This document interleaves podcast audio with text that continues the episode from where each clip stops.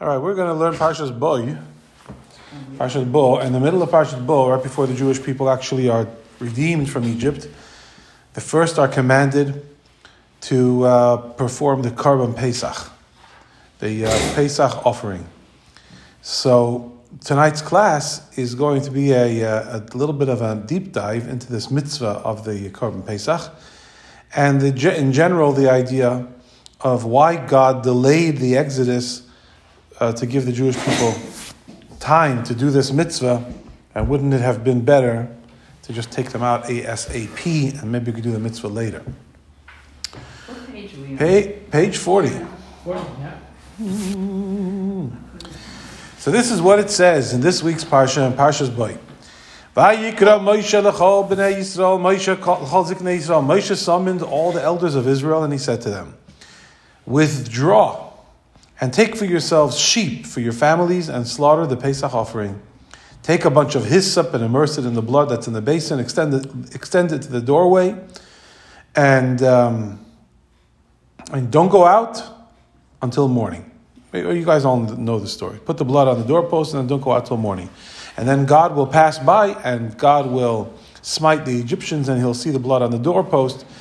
He will pass over the door, and he will not permit the destroyer to enter your houses to smite you while he's busy smiting the Egyptians. And you shall keep this matter as a mitzvah for you and your children forever. And when you enter the land of God that God will give you, as he promised, that you shall then you shall observe this service, that is Pesach. And it will come to pass that if your children say to you, What is this? You shall say, It's a Pesach offering for God, because he passed over the houses of the children of Israel in Egypt when he smote the Egyptians and he saved our houses. And the people kneeled and prostrated themselves. So the children of Israel did, went and did as God commanded Moses and Aaron. That's what they did. All right, so there you have the mitzvah of Korban Pesach. And this is, this story, I mean, you'll see this Shabbos when you read the Parsha. We're on a roll. We're going, we're going from one plague to the next. We get to the tenth plague, then we, I'm, I'm sorry, to the eighth plague, and then we get to the ninth plague. And now it's time for the grand finale, you know, like the end of the fireworks show. Now it's time for the big finale, and it's time to it's time to put this all to an end. And I'm sorry, and uh, get the Jews out. And suddenly the story stops, like a, like a car stopping in front of you in the middle of the freeway. I mean, that's literally what it feels like when you're reading the. It, it stops. And God introduces to Moshe a whole mitzvah. Now, mind you, just as a point of interest, but a point of great interest. Moshe Rabbeinu standing in front of Pharaoh at the ninth plague. That is the uh, plague of darkness. Moshe comes to Paroh and he says to Paroh, uh, you gotta let us go. So Paroh says, No problem, you can all go. Only your animals have to stay here. So Moshe says, No, our animals are not staying here. In fact, not, not all of your animals are staying here. We're going to take them too. So Pharaoh finally, finally, after nine plagues, loses all patience. And he blows up. And he tells Moses, Get out of here. I don't want to see your face. The next time I see your face, I'm going to kill you. So, so Moshe says to Paroh, Oh, how right you are. You will never again see my face. So, and then we have the tenth plague. And Moshe warns Paroh at midnight or around midnight, God will come and he'll kill all of your firstborns. So the obvious question is Pharaoh just kicked him out and said, I don't want to see your face anymore. And Moshe said, You're right, I won't see your face. And a few sentences later, we have him talking to Pharaoh again. So what, com- what comes clear is that Moshe receives the final instructions regarding the Korban Pesach, regarding the tenth plague, in Paroh's presence. In other words, it's not that Moshe left like he did between every plague. It's not like he left, received the prophecies, came back, because he couldn't come back. Pharaoh said, You're not coming back. And Moshe said, You're right, I'm not coming back. I'm staying right here and I'll receive I'll receive the messages about the tenth plague right in front of you, and I will talk to you, and then I will leave you, and this will be the last time I will leave you, and you'll never see me again. So this whole conversation happens right in front of Paroh in the throne room. And what does God say to Paroh? Say to Moshe in front of Paroh. Obviously, Pharaoh can't hear it; it's a prophecy. And God says to, to Moshe, Let me teach you the mitzvah of Rosh Chodesh, how to determine when the Jewish month begins based on the visuals of the moon, because I want you to tell the Jewish people about the mitzvah of the Korban Pesach, the Pesach, the Pesach offering, because I want the Pesach offering to be done on the 14th day of Nisan. In order to know when the 14th day is, you need to know when the first day is. So let me teach you how Rosh Chodesh works and so on and so forth. So- Excuse me. Yes, sir. Is this still the night? Because I was reading it today and it, it made it seem as if it's still dark out when this happens. No? I don't know. I don't know the answer to that Oh, question. Okay, maybe I, I just read it wrong, okay. I don't know. Um, I don't know the answer to that question because the end of the plague of darkness was such that it froze the Egyptians in place. So how Pharaoh could come and tell Moses, "I've had it," I don't know, but I don't know the answer. So anyway, God teaches Moshe. He says, "I want you. I want the Jewish people this year and every year forever to bring korban Pesach, which is take a lamb and slaughter it and bring it up as a as a sacrifice before Pesach." Um, and uh, and that so so the Torah stops in its tracks, and Moshe receives this whole long, complex instructions from God. This is how you know when Rosh Chodesh is, and this is how you know when the fourteenth day is, and when the fourteenth day comes, tell the Jewish people that they have to take a lamb and they got it. And he tells them that they should tie it to their beds on the tenth day. Right? You remember this story. They got to look for a lamb, and on the tenth day of the month they should tie it to their beds, and on the fourteenth day of the month they should slaughter it. So it should it, it should be tied to their beds for three days. And on the fourth day or on the third day, they should slaughter it. And this is not part of the mitzvah of Korban Pesach ever again, only that year. Like all the year, subsequent years of the Jewish history, where the Jews brought the Pesach offering, you don't find that they ever again brought the lamb into their houses. You know, you don't have to do that at all. You can buy it right at the Beis Hamikdash, buy it, offer it, done. Only in Egypt they had to tie it to their beds. When Mashiach comes, Yeah, do we do, do this? go back to this. Yeah, yeah. It's cool because I'm a Kohen. It's hard work. Wait, every so we we would get, we would get a lamb in our house too. Or You don't have to bring it to your house. You have to bring it to the Beis Hamikdash, and you have to offer it at the Beis Hamikdash. And Only in Egypt they have to bring it to their house. And Sure. who, you, slaughter all of them. Or? No, no, just the procedure of how to offer it and how to and how to bring it close and how to slaughter it is, is supervised by the Kohens. So you would be there. Yeah, sure. You have my number. Call me if you need. Want me to get you in? I get you in. It's a, it's a little bit of an issue. I'm not even anything but a Yisrael. I'll never It's- get in. You, well, everybody gets in Erev Pesach. You need- Yeah, text me. We have good connection. It's a it's a it's a bit of a problem because a left-handed kohen is disqualified and has to work like in the uh, wood in the wood shop. Really? Is that true? Yes, Is sir. that Yes, Oh, yes, that's terrible. yes, Unfair. Are yes. Let me raise my left hand and tell you that. Ah, yes, that is the truth. I am left-handed, but left-handedness is a quirk. And when Mashiach comes, all quirks will be healed. So I will be right-handed. I want, I want to stay left-handed now. Well, then don't do any mitzvahs, and you won't bring Mashiach, and you'll stay left-handed. left-handed, Yeah. I'm left-handed. Yes, I am. and. Look this, you'll become right, yeah, you'll become right-handed and you'll stay special. Okay. All right. Concerning what you asked, what merit do the Israelites have that they should go out of Egypt? I have a great thing depending on this Exodus. Because at the end of three months from the Exodus, they are going to receive the Torah on Mount Sinai. God answered Moses when God appeared to Moses at the burning bush. God said, By the way, Mo, in case you're wondering, I'm sorry, by the way, Mo, Moses, Moshe Rabbeinu, in case you are wondering, they were fast friends. They became friends real fast. In case they're wondering why, in case you're wondering what merit the Jews have for this great redemption, well, none, of, none less than the fact that they're going to come to Mount Sinai and they're going to receive the Torah. They're going to become my people, the chosen people. So this, uh, this uh, uh, entry, text number two, along with others, begs, makes you beg the question, what is the need for the Korban Pesach when the Jews are on the verge of leaving? The moment we've all been waiting for. You all ran little youth groups in your in your childhood, right? You're all camp counselors, drive the kids crazy. Okay, we're gonna do a raffle. Here's the numbers, five digits. One, two, four, seven. All right, before I announce the last number, let's clean up the room, right? And all the kids go, oh no, you're about to hear the number. And, and here the Jews have been waiting for 210 years to get out of Mitzrayim. And, and here they are. It's the 10th plague. It's time to go. And God hits the brakes and says, no, not now. First, I want you to go get a lamb and tie it to your bed and wait four days, and then I'll take you out after you slaughter it on the f- fourth day. And, and this question could be asked, huh? And you have to eat it. Yeah, you have to eat it the night before. And this question is, could also be asked about the wealth that God asked the Jewish people go and borrow money from the Egyptians and, and, and fancy garments. Leave us alone. Just get us out of here. Just take us out. And in order to heighten the, uh, the question, it was agony in Egypt, especially spiritually, was agony. So it's not like a person who is in jail. And you say to the person, "I'm okay, tomorrow you're coming out. And you say, why not tonight?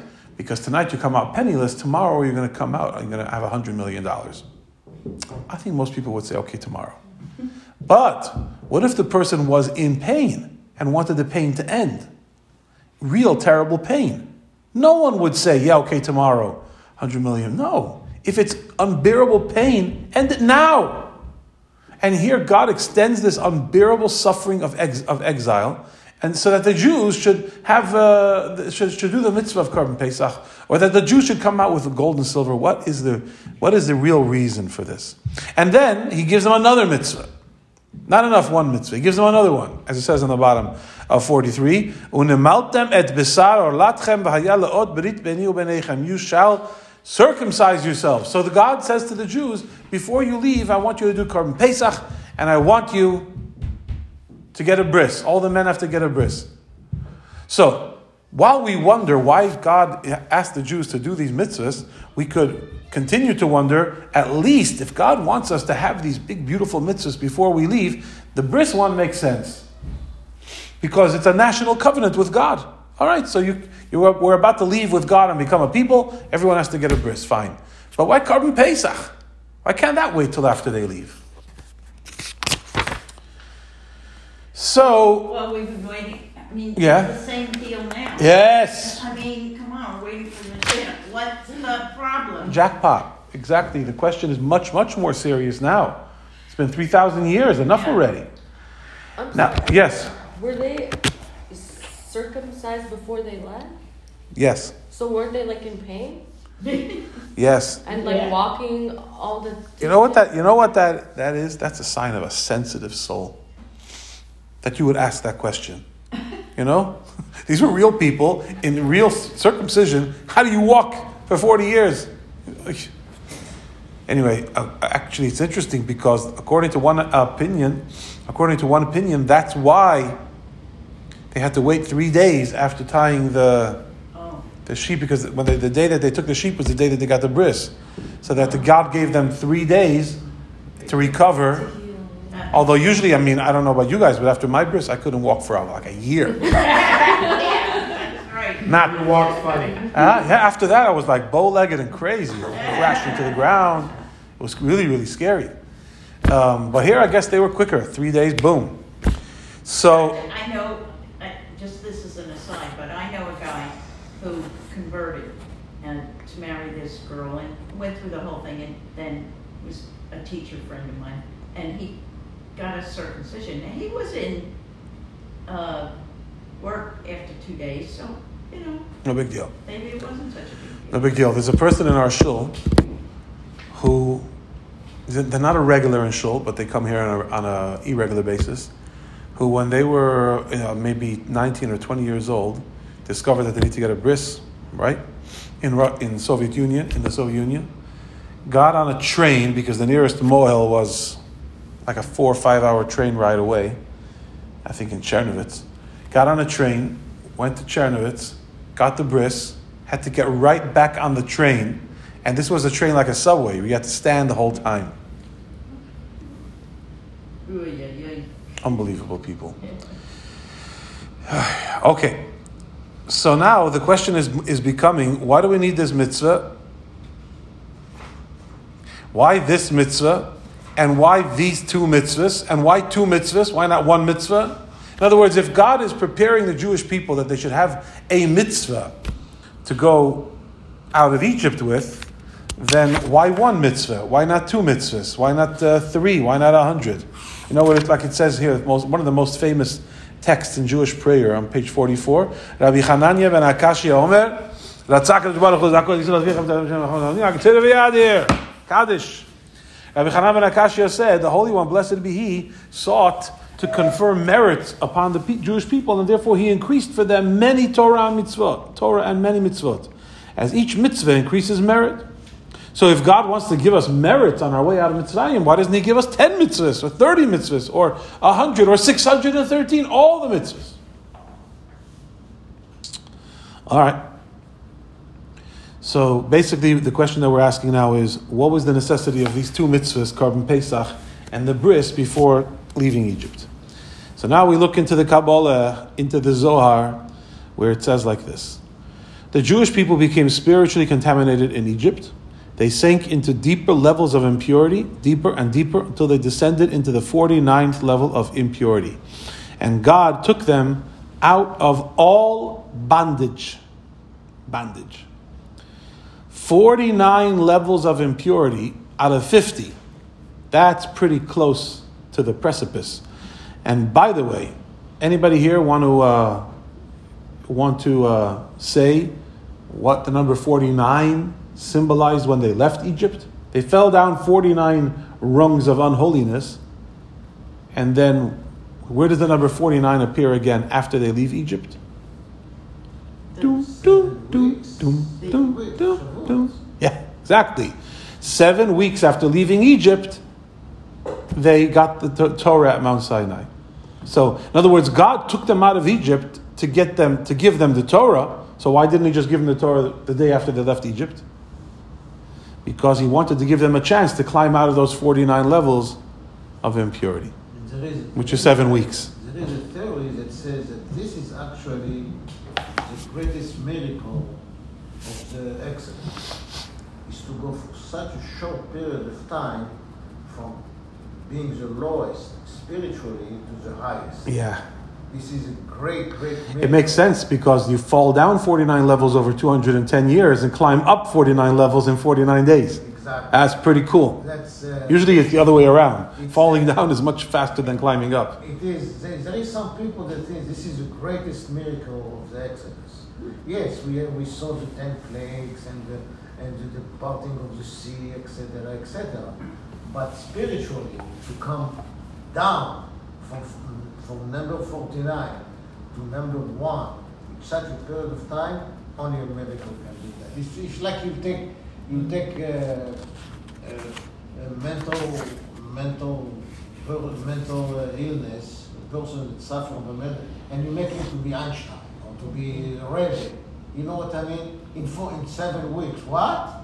You want to take a guy from, from the mental institution, make him a rebbe within 49 days? Come on, get serious. It's, But it's they were impossible. such crybabies in those forty-nine days. They complained about everything. Well, they're Jews. What do you want? So that's not a level of impurity. Rabbi, what level of impurity do you think that society is in? Nothing, nothing comparable to Egypt. Not even close. Really? So Yeah. like Like for example, nobody worships idols. you mean Jews. Even most people don't worship idols. But isn't like the cross an idol? No, not like idolatry. That's not the cross. Is not like the good old fashioned idolatry. Good old fashioned idolatry involved human sacrifice. You know, good stuff. Christianity is very, very weak I, I- idolatry. Even if you want to call it idolatry, it's really not. It's not pagan. For a Jew, Christianity might be considered idolatry because of the fact that it involves multiple, I don't know what. But for Christians, I don't think it's What idolatry. like, They all believe in God. Huh? Sorry. What about the Catholics who like kiss the Pope or have like all these statues and bow down and have like this? Uh, I don't know. I'm not an expert on their religion, but I think it's unanimous that they all believe in God, and whatever else they believe in, believe in, they consider that to be God's helpers or whatever. But idolatry did not believe in God. Idolatry believed in idols. I don't think that we can. I don't think that we can really um, even imagine what idolatry was like. It was such a, such a depraved society. It was. I mean, you got to read the Talmud and Jewish history, the kind of things the Jewish people lived through. They vey. orgies. Oy vey. Oh, oh, beyond, beyond depraved. Teach us some of that. Oy vey. no, you- not that. I mean like Talmud, like bring Other stuff? elements. Yeah, sure. It'll be my pleasure. That would be cool. But um, yeah, I don't think that I don't think that we should get down on, on today's society because we are so far ahead of where we've been. Yeah, we have backsliding a little bit, going a little crazy, but man, we've come a long, long way. You know how many wars are happening today? Major wars happening in the world today? One. That's amazing. I mean, we just have to uh, we just have to be um, cognizant of the progress that we've made, even though it's important not to not to go backwards today. But we've come a long way, baby. But do, do we need to get to, uh, for Mashiach to come, do we have to get to the spiritual step one? Or Mhm. Mashiach comes and then we get to one? Mm, I, I like your second proposal much better. Mashiach has nothing to wait for. Let's learn because that's that's really related to what we're learning tonight. Our sages have a tradition. This is also um, uh, a Kabbalah. A tradition that the Jewish people were so contaminated with the profanity of Egypt that by the time the eve of Passover arrived, they had entered into the 49th chamber of impurity. Had they crossed, crossed over into the 50th, they would, 50th, they would have passed a point of no return. This is the deeper meaning of the words in the Haggadah. Had God not taken our forefathers out of Egypt, we would still be there. It doesn't necessarily mean historically we would still be there. It could also simply mean that we would still be slaves. We would be slaves forever. And the miracle that, that Moshe uh, is talking about would not have been able to take place. So God snatched us out at the last minute. And this is why the Exodus, interestingly, is mentioned in the Torah 50 times. Because God took us out of 49 levels of impurity. Each time He took us out of one level, it's another Exodus. So, and then He took us to the 50th level, which is um, the 50th level of, of holiness, which is the Mount Sinai. So each time you leave a, a, a tragedy and leave a, a fall, it's another Exodus. So the Jewish people went through 50 Exoduses. And then the next text, when the Jewish people were about to leave Egypt, the prosecuting angel stood up and said to God, But God, at this point, these two peoples are the same. They're both idolaters. The Jews are also idolaters. So why would you split the sea for the Israelites and drown the Egyptians if they're both worship idols? Because the Jews in Egypt were on such a terrible low level. So, what emerges from here is that the Jewish people in, in Egypt had been dragged down, whether it's their fault or whether it's God's fault for putting them there, or whoever's fault you want to say it is. The reality is that a Jewish person in Egypt, a typical Jewish person in Egypt, had suffered a double spiritual tragedy. The first spiritual tragedy was that he or she had had um, become a active idol worshiper, with all of the paganism that that involved. And the second tragedy was that they had no mitzvah, they had stopped doing the mitzvahs that God, that God had uh, commanded them. The God that I'm sorry, the, the traditions of their of their ancestors.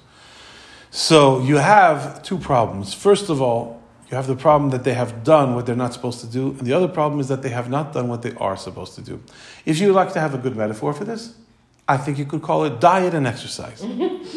right? A person who wants to get in shape needs diet and exercise. Why? Diet undoes what you did that you weren't supposed to do. I'm sorry. Yeah, diet undoes what you did, what you weren't supposed to do, and the exercise undoes what you didn't do that you were supposed to do. You understand what I'm saying? You did not work out, now you got to work out. You did what you ate, what you shouldn't eat, now you have to stop eating that. So life is all about doing the right thing and not doing the wrong thing. The Jewish people in those days, in their relationship with God, spiritually speaking, were sunk into the depths of both of those elements. They had done so much bad and engaged in so much bad and become contaminated with so much bad energy, and they had also long abandoned doing the good things that they were supposed to be doing. So now that is why God wanted them, God wanted to give them these two mitzvahs in particular. One mitzvah would be the immediate, miraculous, instantaneous correction for everything that they had done bad and they would get they would divorce themselves from it and the other one would be the miraculously instant correction for everything that they had were supposed to have been doing and were not doing so bris the bris would be a supreme act of bravery, right? To get a bris at, at that age, the bris would be a great act of doing the right thing. After all these years of not doing the right thing. For example, they didn't have a bris. The Jewish people at that time were giving their children to bris since Avraham. Yeah. And they yet, none of them had, besides Shevet Levi, none of the boys or the men had a bris. Because in the years of slavery, they had slowly forgotten about it. So now God says, okay, you haven't been doing the right thing. I want you to have this gift of doing the right thing. Once again, here's the mitzvah of bris. And as far as the fact that you have sunken into doing the wrong thing, I'm going to give you the mitzvah of Korban Pesach. What does Korban Pesach help? Um, how does it symbolize restraining yourself from doing the wrong thing? Holding the, the sheep in your, your, in your room for three days where all the Egyptians can see that you are about to slaughter it and offer it to God, while the sheep was the deity of, his, of Egypt, well, that would be a, a huge statement against all the idolatry that you had been engaged in all this time. In other words, the greatest way to disavow yourself of the idolatry would be to take the animal, or at least one of the animals, that was considered a sacred cow, a sacred animal, sacred sheep, and, and parade it in front of all of its worshippers, the Egyptians, and tie it to your bed and hold it there for three days. Disrespectful act, you know, like I think till, till today in India, you're not allowed to uh, disrespect certain animals. Can't get in their way, you can't stop them, push them, prod them, lead them, pull them. Instead, take this animal, tie it on a leash to a bed for three days, which is a symbol of permanence, and then kill it. And offer it as, a, as an offering to the real God, which is Hashem. So God wanted to equip the Jewish people with two merits. One merit that would give them the fast acting, long lasting pill to correct their not having done mitzvahs for 200 years, and the other one, which would be fast acting, long lasting pill to correct their having been in, in, immersed in filth for 200 years. But Yes. I don't get this part. If, if they, I mean, I can understand holding it for three days and that would be a disrespect to the Egyptians and to their previous beliefs the Hebrews that, that maybe caught on to those beliefs. But wasn't slaughtering animals normal anyway? I mean, you gotta slaughter an animal to eat it. Wasn't that done anyway? So how was that special? You know what I mean? Eh, No, but they didn't slaughter the sheep. The sheep was their God. No. Then why did they have sheep? For wool, maybe? Oh, that's it? They never ate lamb before? No, later, no, later, the Egyptians. No, because earlier, Not Fa- so much the Egyptians, but the Hebrews. I guess if they adopted the Egyptian ways, they didn't. Oh. If- if earlier, Pharaoh said, Why do you have to leave Egypt? Because Moses said we have to leave Egypt, Egypt because we have a festival for God in the desert. So Pharaoh said, What do you have to make a festival in the desert? Who makes festivals in deserts, anyways? This was long before Burning Man. Pharaoh said, Why don't you make the festival here, in town? So the Torah says that Moshe says to Pharaoh, What are you? Are you crazy? We should slaughter the Egyptian deity in Egypt. You think they're not going to get? We're not going to get killed? But then they did it. Yeah, but Mo- Moses was just uh, playing with Pharaoh. But he says it to Pharaoh clearly: we can't slaughter sheep in front of the Egyptians, or they'll kill us. So it was an act of bravery for the Jews to do it then, and it was an act of defiance. So this is what it says in the, in the uh, text 7a. Moshe said, uh, this is what we just said. Moshe said to Pharaoh, it's improper to do that, to do this, to do the festival in Egypt, because we will sacrifice the, uh, the idol, the god of the Egyptians, to God our Lord. We will sacrifice the deity of the Egyptians before their eyes, and they will not stone us. No, can't, we can't, we can't do it here.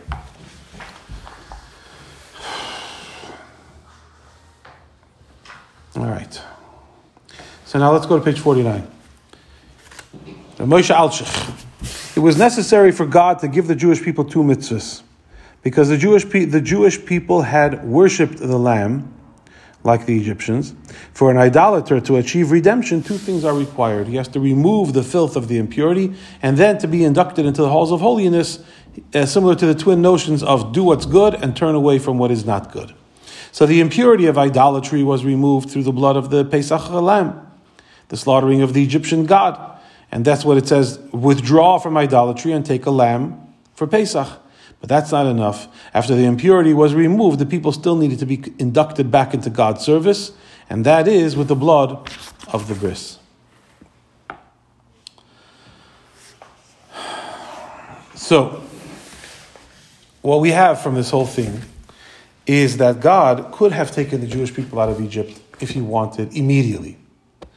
But this whole exercise was not just a, a technical, dry exercise where the Jewish people had to suffer and then the suffering end, ended. It was, it was actually an act of love on God's part to, do, to put the Jewish people in Egypt and then to take them out when He took them out and to take them out in the way that He took them out. And to understand this, let's just have a different discussion for a second.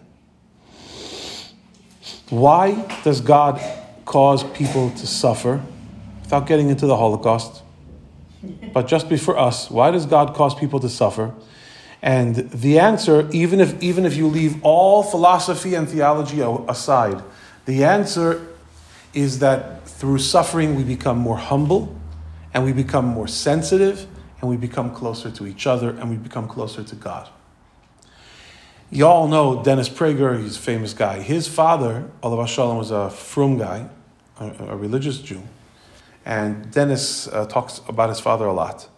And he says that one of the last lessons that he learned from his dad, his dad lived a very long life, very long life, Baruch Hashem.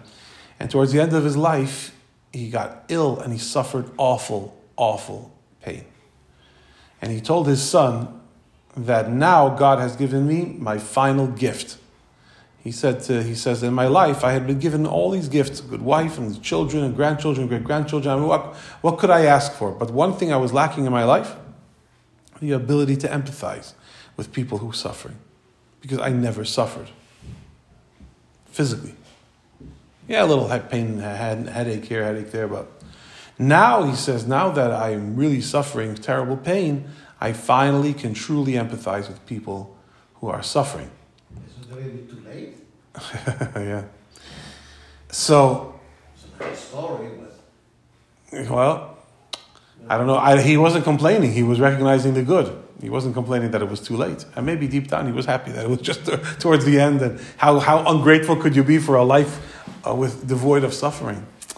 But anyway, it is true. It's an observable fact that people who don't suffer, people who have charmed existences, very often are not as sensitive to other people and other people's problems and other people's needs. They're not as sensitive to God. They don't feel as close to God. And a person who goes through the wringer often comes out the other side a humbled person, much better life. A much better life. Maybe harder, but better. So the Jewish people have this on this deal with God that God is going to put us through the, um, the Egyptian exile but then we are going to be candidates for a closeness to God such as the world had never seen, which is what happened at Mount Sinai. But what happened at Mount Sinai, that unbelievable closeness that, that was created between God and us and exists till today. Nobody feels as close to God like the Jewish people. Nobody talks about God like the Jewish people. None of us, nobody in the world has the relationship that we have with Him. Although it's been a painful one but it's been a real one. It's very real. And but that would not have been possible if not for the, that, that experience of the Egyptian slavery. And has a lot to do with you know the, the suffering the suffering tears away the gross facade of ego and arrogance and entitlement and so on and so forth. But, uh, but also, it makes you a partner with God. In other words, you stop just being a passive recipient of all of God's blessings, and now you become a partner with God. Because nobody suffers like God suffers. God is, is hidden in the world. A lot of the world denies that he even exists. Every time somebody hurts another person, it hurts God. Every time a person does something bad, it hurts him. Every time a person suffers, God suffers. I mean, God is the essence of everything. He's not just like a scientist or a carpenter who creates a chair and doesn't feel the chair's pain. God cannot separate from the world. Everything is Him. Today, today the kids were in um, um, Universal Studios, the theme park, because the kids have a vacation this week. And in Universal Studios, there is a subsection all about Harry Potter. A whole little world about Harry Potter. Love it. And, you know, the buildings and all. And, and I said to Mushka, I said, all of this came from one woman's imagination Who's on welfare? who was on welfare. But you go in the gift shop, they have every tchotchke, every narishkeit that she wrote in the book is available in the gift shop. Every snack she talked about, every, every wand, every wand is for sale. The, every building is built to the way she described it. The whole thing is just took from this lady's mind, built it in Universal City, California. Yet, and yet, you can't compare it to the idea that God, in His mind, created a world and then created a world. You can you cannot see J.K. Rowling in Universal City, California. You cannot see her in the bricks. You can't see her in the gift shop. You can see her ideas, but her ideas are separate from her. God creates a world because He's infinite, because He's omnipotent, because He's everywhere all the time, always. Because of that, nothing is ever separate from Him. So when He say He created a world, what does that mean? He created a world. He's within the world. The world is within Him. So when the world suffers, God suffers. So we suffer when we suffer. God suffers when anybody suffers. When there is suffering anywhere on the planet or on any dimension of any world or any spiritual uh, existence, angels, people, animals, whatever, wherever there is pain, God suffers that pain. Could you imagine how much pain He suffers? So, when we suffer, and yet we survive the suffering with a vision that there is a purpose, that is experiencing godliness. That's why we come out of it feeling much closer to God because now we don't feel like a bunch of spoiled, entitled brats who are just being loaded up and given everything that they want for free. Which is what life feels like when it's just, you know, I, you know, people get up and they say, I don't know how to thank God. I don't deserve all this good. It really is a discomforting feeling. What do I deserve? I did, my life is just perfect. Why? What did I do to deserve this? Maybe they don't say it, but it's a, a decent human, moral human being will think it. What have I done? I want to be a partner. I want to do something. I want to contribute. I want to be needed. I don't just want to be spoiled. So when we, when God forbid, a person suffers and goes through it and, and finds a survival method, a survival mode, survival method in the purpose of it, then that is God. Why did God make a world? The world is so full of suffering, but it's worth it because there is a purpose. And we go through suffering the same way. You can handle it, you can get through it if you sense a purpose. But if you sense that it's just futility and that all is all is futile and the suffering is just endless and no and there's no point to it, then that magnifies the suffering by a thousand times. So God gives us the exile in Egypt so that we can come out the other end, not these spiritual thinkers like we were before, but real partners with Him, with Him. And now we're ready to go into business with Him, get the Torah, become His chosen people, represent Him, so on and so forth. So God wanted to, God wanted this to be meaningful for us, and therefore He tells us, yes, yes, you're going to leave. In other words, the pain is going to end. But I don't want you to just have an end to the pain. I want you to have the joy of discovering that there was a purpose to the pain. And that's why I, you cannot leave until you are prepared to leave in better shape than you came in.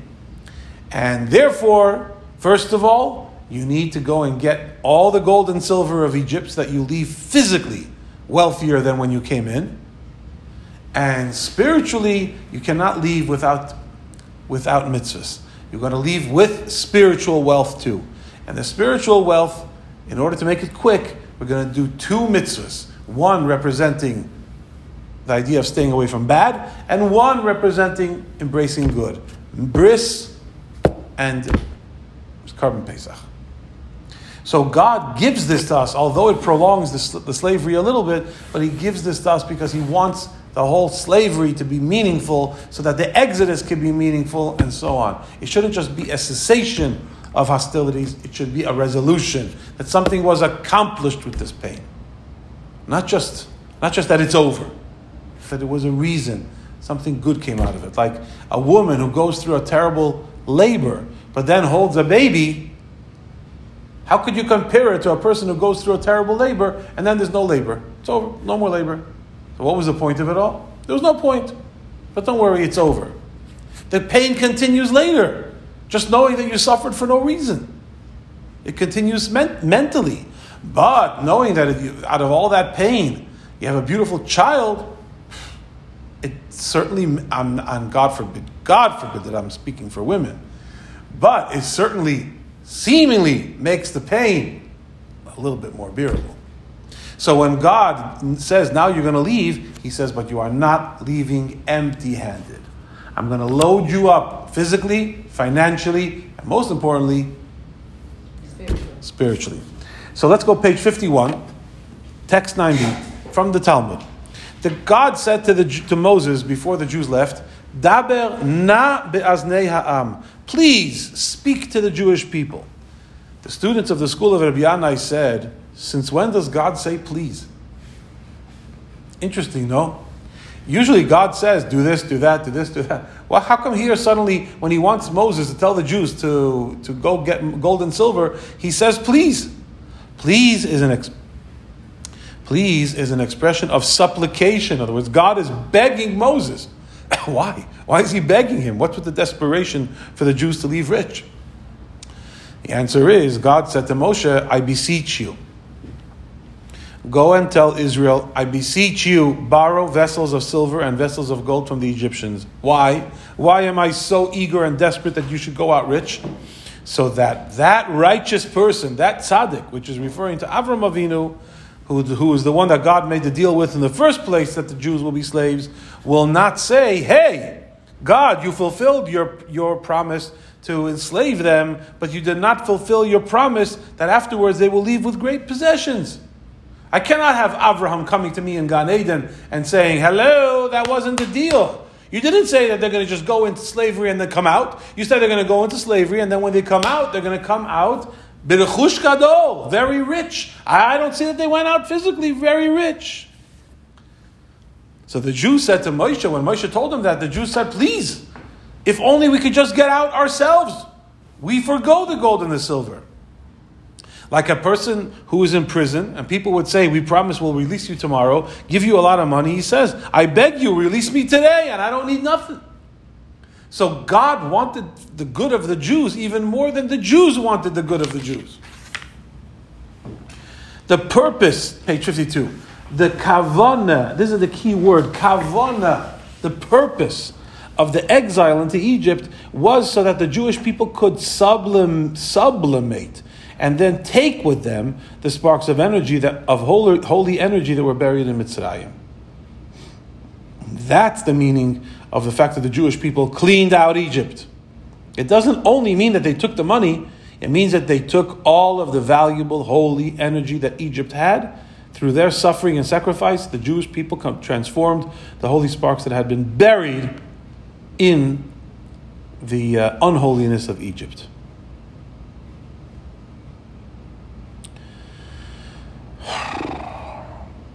So now, God wanted the Jews to have these mitzvahs before they leave the exile because God wanted the Jews, Jewish people to understand that exile has a purpose. And the purpose is to do mitzvahs in exile. Of course, you can do mitzvahs anywhere. But the purpose is to do mitzvahs in exile. Motel, our friend from, from Shul, Motel, you know, the old, older guy, Mordechai, he went to Antarctica. He's in Antarctica right now. I told Motel, please send me a picture of you wearing tefillin in, in Antarctica. I need to see a picture of somebody doing a mitzvah on that continent.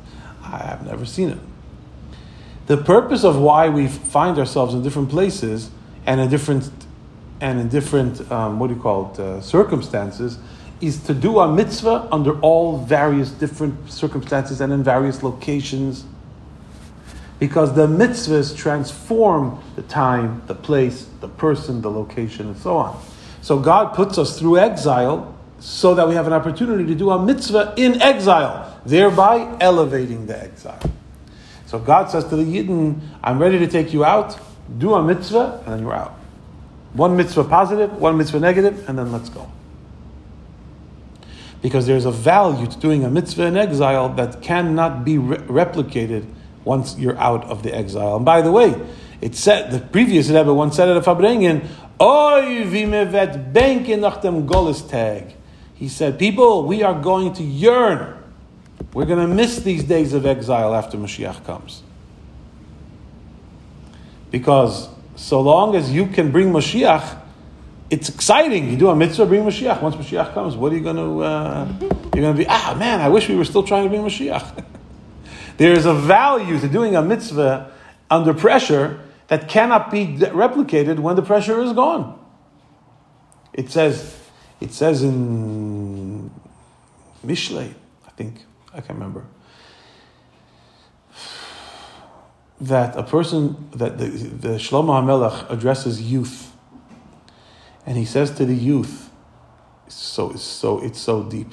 He says to the youth, don't fool yourself into thinking that when you get older and your youthful uh, temptations, your youthful uh, energy is gone, then you're going to relax and do mitzvahs and have plenty of time for God and for meaningful things, because those will be days when you will have no more desire to do them.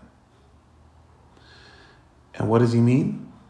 He means that the, that the, the ability to do a mitzvah when it's a struggle is a special gift. And once the struggle is over, you're going to yearn for those days. You're going to yearn for the challenge. And if you have gone through the challenge and you didn't do a mitzvah, because you said, hey, when the challenge is over, then I'll do a mitzvah, you're going to be very disappointed to find out that when the challenge is over, you're going to have no desire to do the mitzvah anymore because the challenge is gone. In other words, Shlomo Melech is saying, you think the challenge is there to hurt you, to bother you, to impede you? The challenge is there to make the mitzvah meaningful. So do it now. Not, oh, when I get older and I don't have so many parties to go to, then I'll have nothing to do, I'll do a mitzvah then. Or when I go to Gan Eden, I'll do a mitzvah then. Or when Mashiach comes, I'll do a mitzvah then. No, no, you, you're going to regret that, man. You're going to kick yourself. The excitement of the mitzvah is doing it now, when it's hard to do it. And only a fool says, I'll do it later when I'm not. It, it, it's literally like fitness. You know, guy who's very, very busy.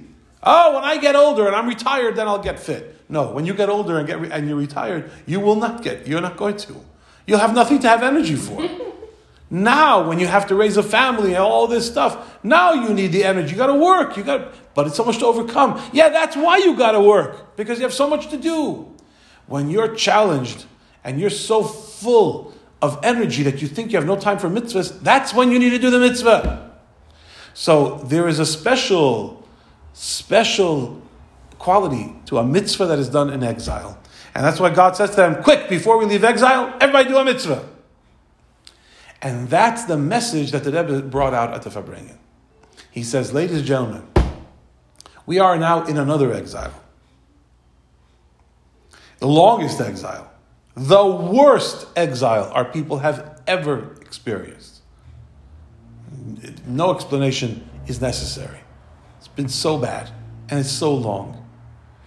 We had an exile, Egyptian exile, 210 years.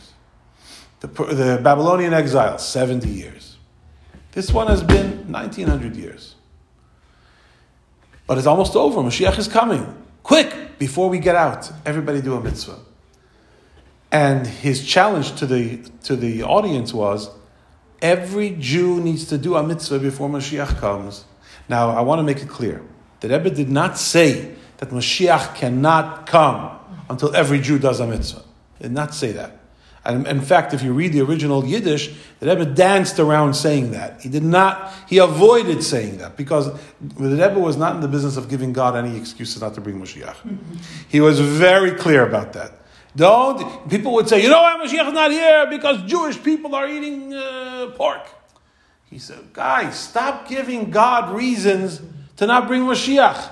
He has no excuse. It's been so long and so hard Every mitzvah that a Jew does today is worth bringing Mashiach. Come on, knock it off. Don't have to be his defense attorney. He doesn't need you to defend him. He'll be okay. Demand from him that he bring Mashiach. So the Rebbe wasn't looking for, oh, you know why Mashiach is not here? Because the Jewish people have not kept two Shabbatot. Oh, you know why Mashiach is not here? Because there's that. No. And he wasn't saying that Mashiach is not here because not every Jew in the world has done a mitzvah. That's not what he was saying. He was saying that the same love, the same love that God had for the Jews in Egypt, which is why he endowed them with these two mitzvahs before he took them out. With that same love, we should endeavor to endow every Jew that we know with at least one mitzvah before Mashiach comes. So that there should be not a Jew in the world that has not done at least one mitzvah. Interestingly, that the Rebbe did not say that everyone should do two mitzvahs even though in the story originally it's two mitzvahs. He said one mitzvah. And in the footnote he wrote, because every mitzvah, b'toch kol mitzvah, merav asitov.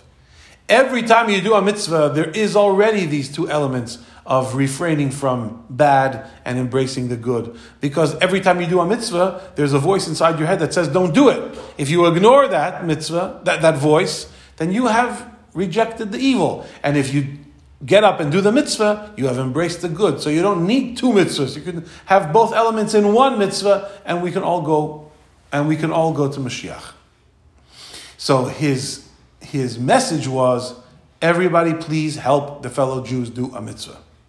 Which was, now, I, I was born into this and grew up with this. It seems like, you know, no brainer and almost not revolutionary. But studying the history, it's very revolutionary because it was always about teaching people Torah. Outreach was always about teach people the Torah, teach people to read Hebrew, then teach them the Chumash, then teach them Rashi, then teach them the Mishnah, then teach them the Talmud, teach them Shulchan Aruch, teach them the Code of Jewish law, teach them how to keep Shabbos, teach, teach, teach, teach, teach. It was the Rebbe who innovated this idea: give people a mitzvah. Don't teach them; teach them later. Give them a chance to do a mitzvah. You know this idea of take a guy on the street. Don't teach him about the mitzvah tefillin. Give him the tefillin. Ask him if he wants you to put it on his arm and on his head. Let him do it. Let him learn by experience. And the same with women. Give them the Shabbos candles. Give it to them. Walk over to a, a kid and hand him lulav and etrog on Sukkot and let him shake it. Again, if he's curious, you can teach him all about it. But let the neshama have a mitzvah. I mean, how long are you going to wait for a guy who's going to learn? I have to learn a little bit more. I'm not convinced. I have to learn a little bit more. Meanwhile, the neshama is doesn't get a mitzvah. It's not nice. So give them the mitzvah. Now, I want to spend the last five minutes on a topic that is not directly related to this class, but is a, something that I think is important to talk about. And that is related to what you said before. I don't know about you, but some people have said to me over the years, you always, always talk about the Rebbe. It's like almost like you have nothing else to talk about And not in a bad way, but people have just observed like all your classes are from the Rebbe, all your sermons are from the Rebbe, everything you talk about is from the Rebbe, Rebbe, Rebbe, Rebbe, Rebbe. Why, why doesn't Chabad diversify their portfolio a little bit? Talk about other tzaddikim and other and other sources and so on, and, and of course we should. We should have more classes, and we should have. But the question of why are we so hung up on this one teacher, which is which is also the reason why you keep on hearing the same themes over and over again, because the Rebbe had his themes, like this one. This is classic Rebbe. Every Jew give another Jew a mitzvah, so that every Jew in the world will have done at least one mitzvah quickly before Mashiach comes. That's vintage Rebbe. But you so you keep hearing the same themes repeated you keep hearing all this, you know, the Fabring and the Rebbe's Fabring and the Rebbe, Rebbe, Rebbe. So the answer to the question is that it's not any different than the Jewish people in the times of the desert who talked about Moshe, Moshe, Moshe. And even though there are so many more rabbis, sages, and books that have existed since then and that exist today, but the Torah gives you a model for the concept of having a Rebbe. The Jewish people in the desert did not have multiple Moshe Rabbeinus. They had Moses. That's the way the story is written. That's the way the story happened. There were many rabbis, right? The Shivim Zikanim, the 70 elders, and there was Yehoshua, and there was Aaron, there were many, many sages, many leaders, Miriam. But there was only one Moses. God spoke to the Jewish people through Moses. He gave the Torah to the Jewish people through Moses. It was a one man show. And it was not just that Moses was their, their teacher. He was not just Rabbeinu, but Moshe Rabbeinu was a neshama that was comprised of all of their neshamas. In other words, Moshe Rabbeinu was the spiritual magnet for the Jewish people. They found their, their love of Hashem in Moshe. They found their best selves in Moshe. So Moshe caused, Moses caused, caused all the Jewish people to feel their connection to God inside themselves. That's why he's the one who thunders at them, don't defy God. And he has this high expectations of them because by, by dint of who he was, by the merit of who he was, every Jew have a direct connection with God, and therefore the most could be expected of them. Not to defy God, and not to ignore God, and not to complain to God, and not to be ungrateful. And that's why Moses is very demanding of the Jewish people. He says, You have me, and because of that, I expect you to be good to God. So the Torah is modeling for us this idea of a Rebbe.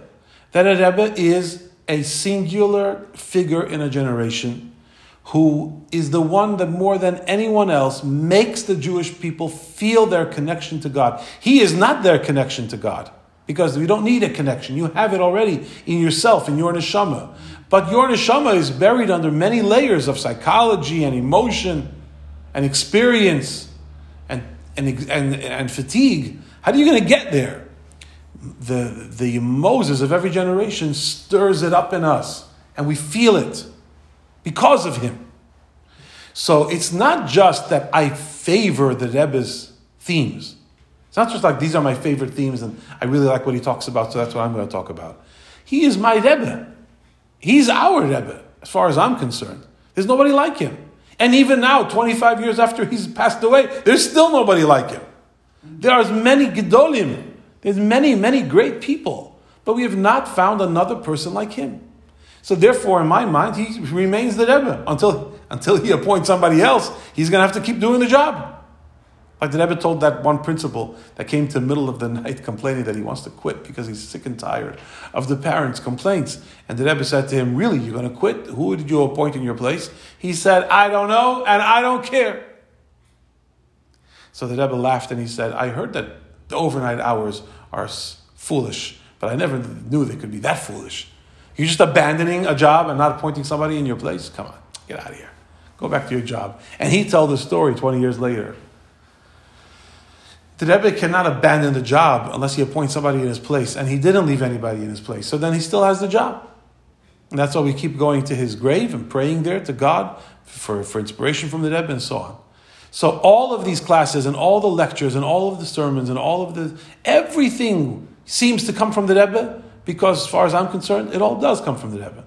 Sure, we learn from Rashi and we learn from various rabbis, modern and also ancient, but it all filters through this live wire, this live connection, which I feel, and I hope that also that everybody does, um, with the Rebbe, who spoke uniquely to our generation and gave us the unique challenges and the unique responsibilities that this era in America, at this point in history, needs to embark upon and not be stuck on old themes, but to but to move forward and to uh, bring Mashiach.